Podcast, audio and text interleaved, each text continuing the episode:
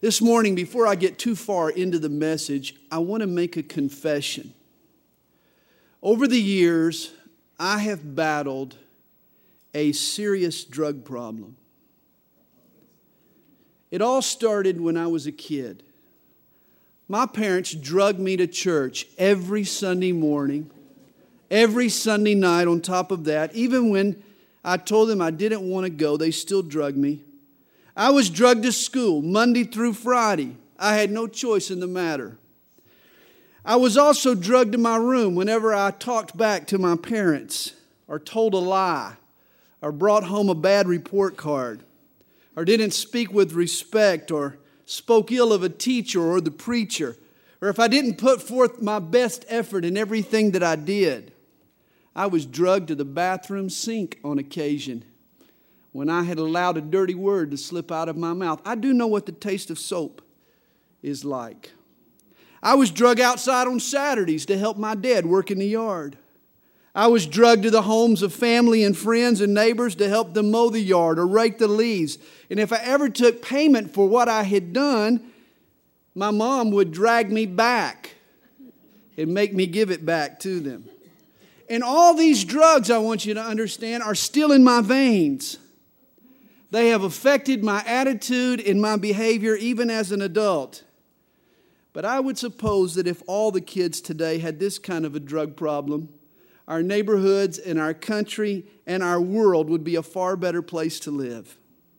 I may not have appreciated all that my parents did at the time, but over the years, since I've left home, I have grown increasingly thankful for their input in my life. As Mark Twain once said, when I was 16, I thought my dad was a fool. By the time I'd turned 21, I was amazed at what the old man had learned in 5 years. The older I get, the smarter, the wiser my parents begin to look, which brings us this morning to the fifth commandment. In verse 12, from the cliffs and peaks of Mount Sinai, God thunders to his people, both then and now, honor your father and your mother, that your days may be long upon the land which the Lord your God is giving you. Here is the fifth non-negotiable that God wants us to decide on in advance. Here is a truth meant for all peoples, in all times, in all ages, who live in all places. We need to value respectful kids. First, be one. And if you're a parent, then raise one. In Murphy, North Carolina, there is an interesting tourist attraction. It was built in 1945, and the centerpiece is the world's largest Ten Commandments. It's a 300-foot wide display, the size of a football field. It occupies a mountainside. On this mountain's grassy slope, God's top 10 are written with 5-foot-high letters. Each of the letters is formed with white stones. A staircase of 350 steps separates the two tablets of the Ten Commandments. The first 5 commandments are on the left side of the staircase. The last 5 commandments are on the right side. And the whole display is said to be so gigantic that it can be seen by the NASA astronauts as they orbit around the earth. Tourists who visit the world's largest 10 commandments love to take photos next to specific commandments. Married couples will stand next to the 7th commandment, thou shalt not commit adultery. Parents like to pose their kids, even if the kids are not real hip on it, next to the 5th commandment, honor your father and your mother. But here's why I bring up this monument. The men who constructed it broke with tradition and made a provocative decision. Remember, the 10 commandments were written on 2 stone tablets by the finger of God and then handed to Moses. The first tablet contained the 4 commandments that teach us how to love God, how to relate to Him.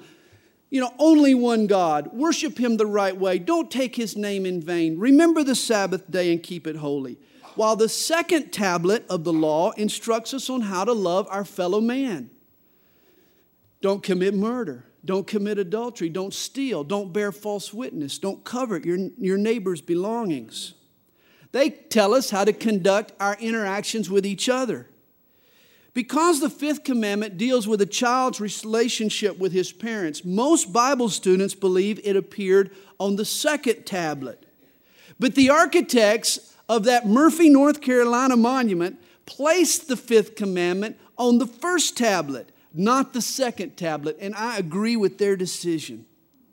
For a person's relationship with their parents is in so many, many ways interconnected with their relationship with God. I believe the fifth commandment belongs on the first tablet for a very special reason. If you can't obey and honor an authority you can see, namely your parents, then how can you obey and honor an authority that you can't see? God.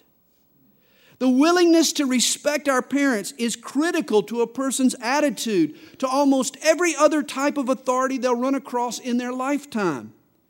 If you fail to learn to obey your mother and respect your father, you probably won't respect your teacher or your coach or the police or your boss or your pastor or even God. I know loads of people, even Christians, who have a hard time obeying God because they never learned to obey and respect their parents. I view my children's obedience to me not as an end in itself. A parent is not some power-hungry person on an ego trip. I'm not trying to bully my kids just so that I can feel like I'm in control. I love my kids with all my heart. And I see their obedience and their respect toward me as an important and first step in them learning to obey and respect God. We learn to obey and honor God by first obeying and honoring our parents. God uses our relationship with our parents to deepen our relationship with Him. At the very least, the fifth commandment is a bridge between the first five commandments and the second five commandments. Our relationship with God and our relationship with our parents tend to mirror each other. They both are definitely intertwined. Reminds me of the Christian and the atheist sitting side by side on the airplane. Both were old men, and they had boarded the airplane with their kids and their grandkids in tow. And all throughout the flight, the Christian man's children were coming up to check on him. Are you comfortable, Grandpa? Is there anything we can get you? Can we get you something to drink? Finally, the atheist noted, he said, boy, my kids, they sure don't treat me with the same kind of respect that your children show you. And that's when the Christian fellow explained the obvious. He told him, he said, what do you expect? To my kids, I'm one step closer to them than God. Whereas to your kids, you're one step closer to them than an ape. Guys, our relationship with our parents is closely related to our relationship with God. In Ephesians 6, when Paul quotes the fifth commandment, he states, honor your father and your mother, which is the first commandment with promise. Paul notes that this fifth commandment is special. It's the first commandment that comes with a promise. Read the fine print, and you'll find extra incentive to honor your parents, that your days may be long upon the land which the Lord your God is giving you. Long life usually comes with obedience to one's parents. But that's not the only promise that comes with the fifth commandment. In Deuteronomy chapter 5, the second generation, or to the descendants of the Hebrews who exited from Egypt, they're about to enter the promised land. And there in Deuteronomy, God repeats to them this top 10 list. In fact, the word Deuteronomy literally means second law. And in Deuteronomy chapter 5, verse 16, there is added a little addendum to this fifth commandment. There it says, honor your father and your mother as the Lord your God has commanded you, that your days may be long and that it may be well with you in the land which the Lord your God is giving you. Honor your parents and you'll both live long and you'll live well. You'll live longer and better. Here's the surest way to live long and live large. Honor your parents. Generally speaking, fathers and mothers are wiser than their kids. A parent has been around the block a time or two. A parent has learned a few things. They know the ins and outs. They know stuff that kids don't. Why should a kid learn everything the hard way? If you obey and honor your parents, you'll avoid tremendous hardships and pitfalls. For most of us, God is the only person in our lives who loves us more than our parents. Most moms and dads care deeply for their children. And that's why kids minimize life's dangers and they maximize life's enjoyments just by listening to their parents. Proverbs chapter 30, verse 17 should be every parent's favorite verse. Parents should teach this verse to their kids, even from early ages, but especially when they become teenagers. This is a great verse for a testy teen. It goes like this. The eye that mocks his father and scorns obedience to his mother, the ravens of the valley will pick it out, and the young eagles will eat it. Don't you agree? I mean, isn't that a great verse for a rowdy teenager? When my teenagers start to buck and kick and start to rebel, I just warn them they better stay inside. Because if you don't honor and respect your parents, you could be walking down the sidewalk and a flock of birds land on top of you and knock you to the ground and start picking out your eyeballs. And if it happens, don't say, I didn't warn you. Hey, every time a bird flies over a rebellious teenager without swooping down on top of his head and pecking out his eye sockets, God is obviously showing the kid mercy. Actually, I am being a little facetious, but the accurate interpretation of this proverb does make the very same point. A rebellious teenager is still food for the vultures. This proverb assumes that a rebellious child is prone to make foolish and costly mistakes. And as a result, they might die at a young age. And having so alienated the people who love them, there will be no one left who will give them a decent burial. And thus, in ancient times, the carcass would be thrown out for food for the birds. The point is, if you don't want to be picked on and picked out and picked apart, if you want to live longer and better, then live a life that honors your mom and your dad. Again, the fifth commandment tells us, honor your father and your mother, that your days may be long upon the land which the Lord your God is giving you. This word translated honor is an interesting Hebrew word, kabod. Literally, it means heavy or weighty or serious. It's similar to the Hebrew word that gets translated glory. We've been learning through the first four commandments that we need to treat God seriously, that He's not to be marginalized or trivialized or minimized.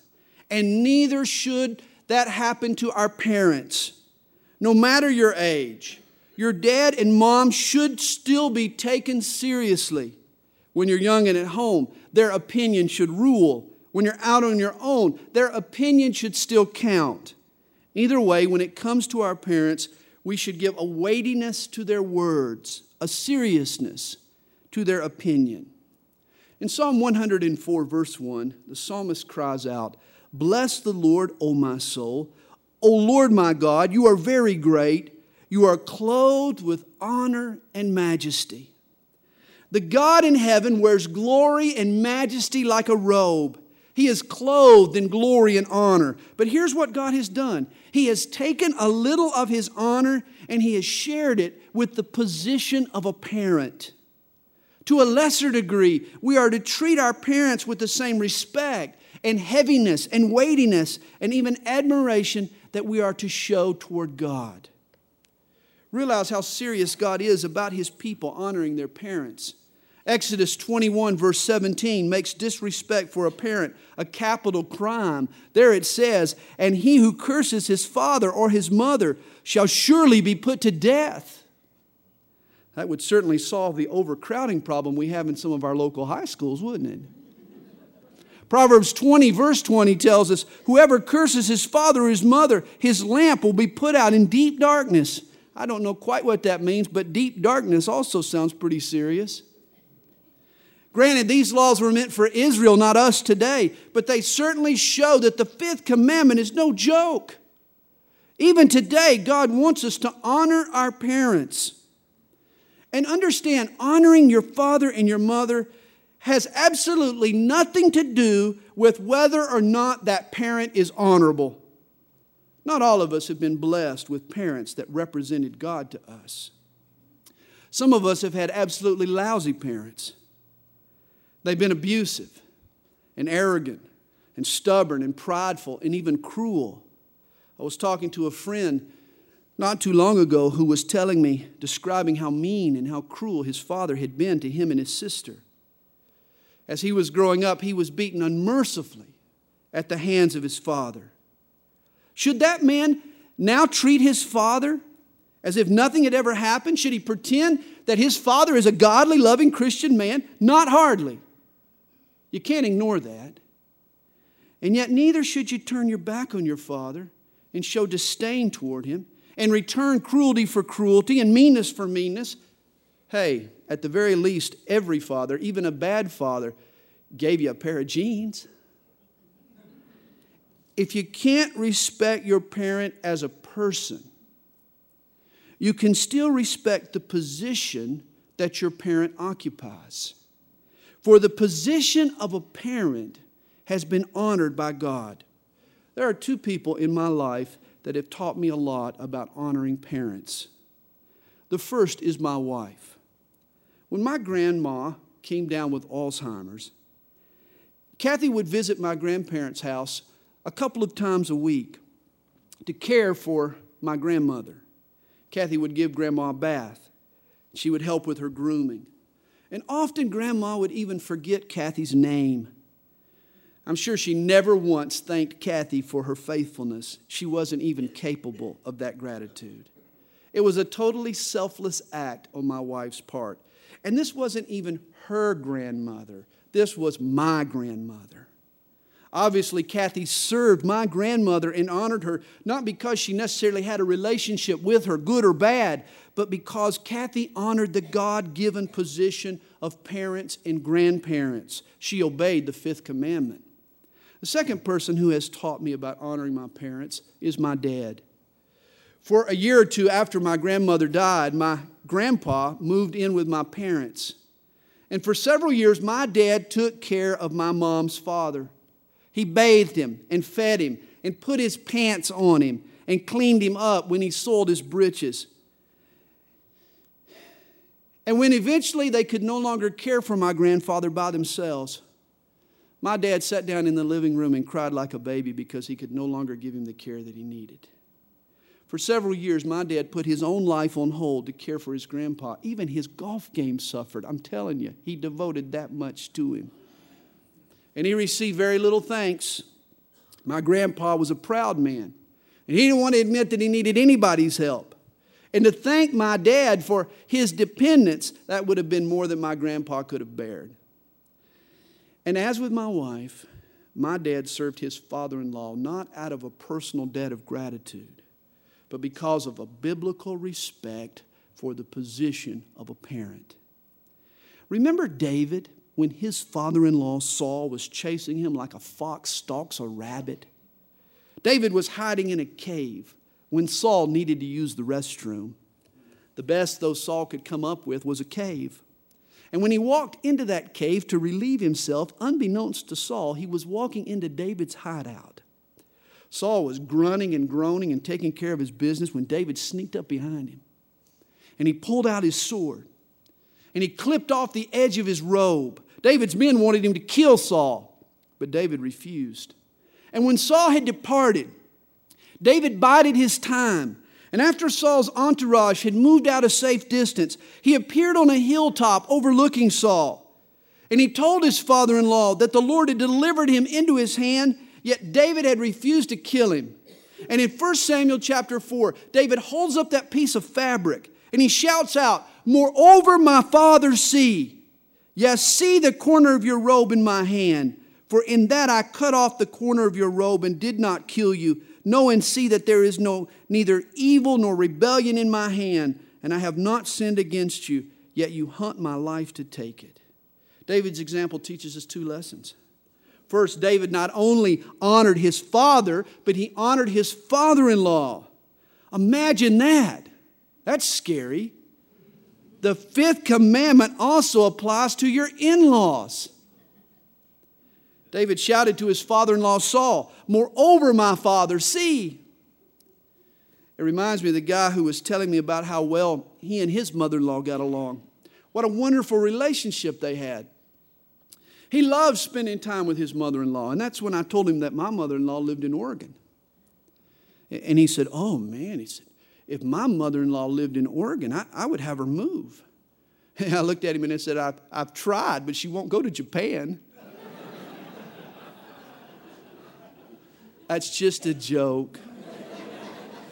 I did say it at the time, but in reality, the Lord has blessed me with a wonderful relationship with my in-law. Man, we're tight now.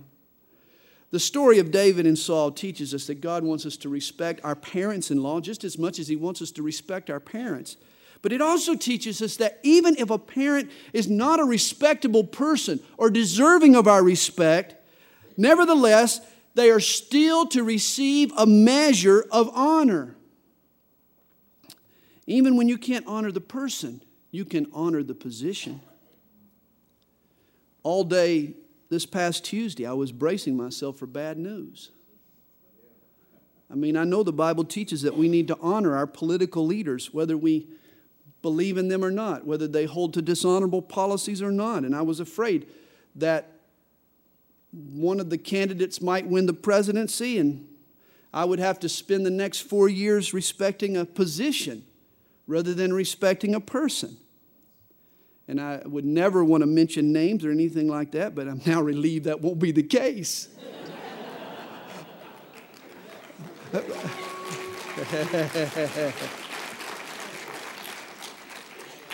But that's the place that a lot of us are in with our parents.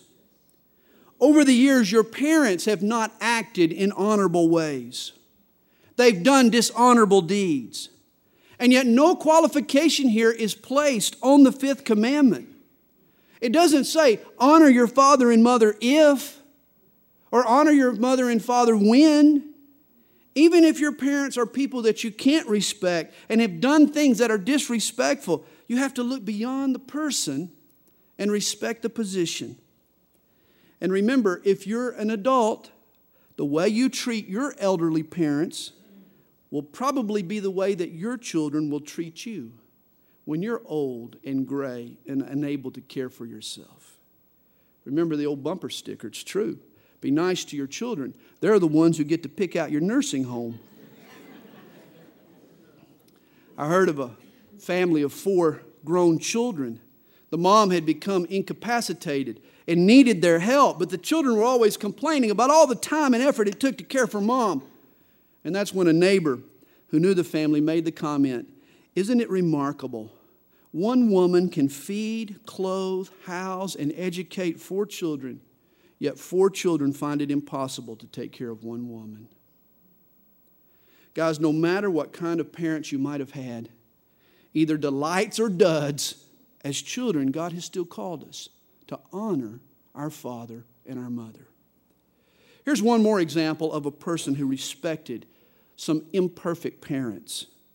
In Luke chapter 2, Joseph and Mary and a 12-year-old Jesus made a trip down to Jerusalem. And you recall what happened. Joseph and Mary joined the caravan to return home, and they left their son behind in a strange city. They had to go back to retrieve him. Reminds me of the time when Kathy and I were locking up the church. We were the last ones to leave, and we looked around, and there were my kids, Kathy and little Kyle. And I went back in to find Kyle's parents, and they were nowhere to be found. And it didn't take long before an embarrassed father drove up in the parking lot looking for his son. It was one of those he's got him, she's got him kind of things, you know. She thought he had him, he thought she had him. It was a parental goof-up. Well, maybe that's what happened between Joseph and Mary. But somewhere between Jerusalem and Nazareth, on the way home, it hit them. Their son had been left behind.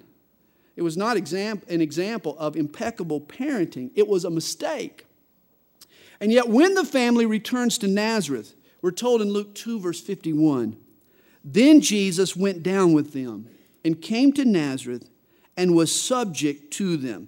And the word subject means to submit are to obey. Hey, make note of this. Jesus, the sinless Son of God, chose to honor and obey forgetful and flawed and imperfect parents. Here was the first teenager who really did no more than his parents. Here was the first and only teenager who didn't just think he was smarter than his parents. Jesus really did know more than Joseph and Mary. Jesus was the first teenager in the history of the world who really was correct when he complained, "Mom and Dad, you just don't understand me." They didn't. Here's a teenager who was God, and yet Jesus became subject to his parents. And if the fifth commandment was a non-negotiable in our Lord Jesus' life, how much more should it be a given in our lives? Guys, let's make it a conviction, a characteristic of the way we think and live. Honor your father and your mother. And if this is the duty of a child, then it follows that this should be the goal of a parent. For if God wants children to respect their father and their mother, then the purpose of a parent needs to be to teach those kids obedience and respect. I've met parents who have great ambitions for their children. They want to make them child prodigies, academically or musically or artistically or socially or athletically. They spend time and money on camps and lessons and trainers. And there's nothing wrong with providing your kids these opportunities. But you can do all that I've mentioned and more and not fulfill your purpose as a parent. Hey, feeding, clothing, protecting, educating, entertaining your child is a part of parenthood. But if you're not teaching your child to respect authority, you're not doing your job. A parent's primary purpose is not to win their kids' friendship or to make their kids happy. It's to teach their children obedience and respect. And that's true when the child is 15 months or 15 years old. God puts no statute of limitations on the fifth commandment. Honor and respect should be lifelong traits. Guys, it is impossible to parent as God desires you to parent until you realize a basic truth. Your kids are little sinners. They are. They are born rebels. They exit the womb defiant and self-centered. You don't have to teach a baby to cry when it doesn't get its way. I have 4 kids, and laboratory findings reveal selfishness is a natural reaction. This is also what the Bible teaches. King David says it best in Psalm 51, verse 5. "Behold, I was brought forth in iniquity, and in sin my mother conceived me." Recently, I ran across an instructive document called Introduction to Property Law from a Toddler's Perspective. Law number 1, if I like it, it's mine. Law number 2, if I can take it away from you, it's mine. If I had it a while ago, it's mine. If I say it's mine, it's mine. If it looks like mine, it's mine. If I say I saw it first, it's mine. If you're having fun with it, it's mine. If you lay it down, it's mine. If it's broken, it's yours. When kids are born, they have no respect for other people, nor are they ready and willing to obey standards that limit their behavior. The truth is that children are greedy and selfish and totally preoccupied with 3 people: me, myself, and I. Guys, your kids are sinful little buzzards, and they need to be taught and disciplined and encouraged with a single goal in mind: to respect authority. Here's a few musts when it comes to teaching your kids respect for authority. First, you've got to set boundaries and establish consequences. And if those boundaries get crossed, you have to have the nerve to enforce the consequences. What if this Friday night, the local high schools squared off for a football game, But all you had was a big green field and no white lines, no out of bounds, no way to know that you had made a first down, no goal line that you could say you'd scored a touchdown. The players would be confused. And after a few plays, they'd be totally frustrated. This is what life looks like for a kid whose parents refuse to set and enforce boundaries. Kids like the freedom, sure, but life ends up confused and frustrated when there are no boundaries and when there's no one there to enforce those boundaries. Hey, when my kids were little, we took away their toys. We put them in timeout, and yes, just like the Bible tells us to, we spanked their little bottoms. And as they've gotten older, we've gotten more creative. Now we discipline them through unwanted haircuts. Or we take away their car keys. Or we ground them on Friday nights. Or we ban them from instant messaging. How's that for a modern form of discipline? And we make them pay with their own money for the expense of their foolishness. But here's the point.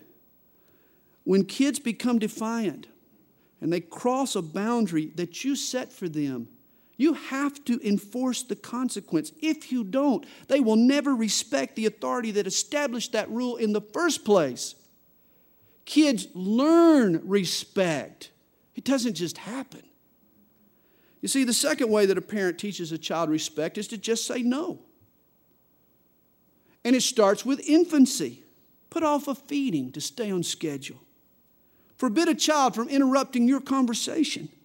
Enforce a bedtime even when that child pleads for an exception. Respond to a request with the words, "Not now." Require patience of your child. You know, delayed gratification builds character. That's what teaches children respect.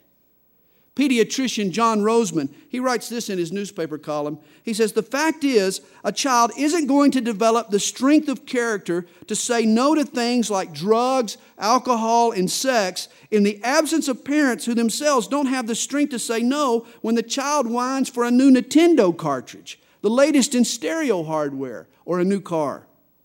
Every child needs a parent in their lives with the guts to say no. Now, don't say no all the time. There's many times we say yes. But there are times we need to put our foot down and say no. It's been said children are like stomachs. They don't need everything you can afford to give them. A child develops self-discipline from parental discipline.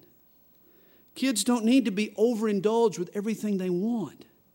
They need to learn how to suppress a desire, do without a whim, turn from a temptation. Put principle above convenience. Be strong enough to say no, and you'll earn your child's respect. Your child will respect you. They won't respect you if you don't win the battles. The third way to teach your child to honor his parents, and perhaps the most important way, is for his parents to act honorably. Don't be a parent that says, do what I say and not what I do. That is a recipe for disaster. That is the surest way to turn your kids from the things you value most. You see, parents are examples whether they want to be or not. In family life, values are far more caught than they are taught. Every parent influences his child, for better or worse. Kids pick up habits whether you want them to or not. I have an ugly habit. I admit it. When I'm out in the yard, I enjoy a good spit. I just like to spit. And my wife hates it. She hates to see me spitting out in the yard. And over the years, it's become a habit for me. I'll never forget the day, though, many years ago now. I was out in the yard with my two toddlers, Zachary and Natalie. And Kathy was standing on the porch as we rounded the corner of the house. And my wife saw it so clearly. I spit. Little Zach spit. And then my precious, sweet, adorable princess clears her throat of saliva and blows out a big wad of spit. And my wife launched into me with the biggest lecture. Sandy, what are you teaching our daughter? And that's the question that every parent needs to ask. What am I teaching my kids? Hey, if you want your kids to honor you, then you need to act in an honorable manner. And the fourth way to help your kids honor and respect their parents is to love them with an unconditional and with a sacrificial love, even when they act unlovable. One Mother's Day, I read an ad in the newspaper for a wireless telephone company that was running a Mother's Day special. And the ad ran, "She loved you when you had no hair, no teeth, and no money." And then the fine print. The least you can do is give your mom a call on Mother's Day, even if it's to tell her that not much has changed. Hey, parents need to love their kids with an unconditional love, with God's love. I didn't think I would ever need to be reminded that I should love my kids. I mean, we had such lovable, adorable babies. I mean, they cooed, they cuddled. I mean, when I looked at those babies, love just oozed out of every pore of my being. The thought of being tempted not to love them was just completely unthinkable at the time. But it didn't take long for those same adorable, lovable kids to start turning up their nose and talking back. Ever heard of the terrible twos?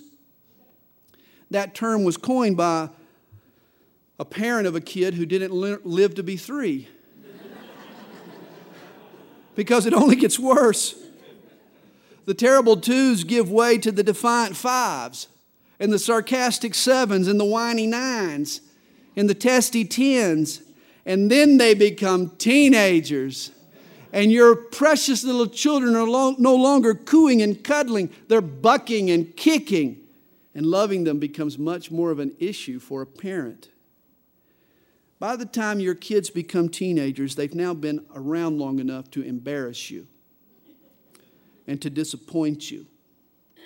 By that time, they've spoken some mean things to your wife, and they've lost a few of your tools. Your teenage kids are not as lovable as they once were. Nor are they as deserving of your love. But don't think they need it any less. I'm so thankful for parents who continued to love me even when I was acting unlovable. And that's one of the reasons that I honor them today. I owe them a debt of gratitude.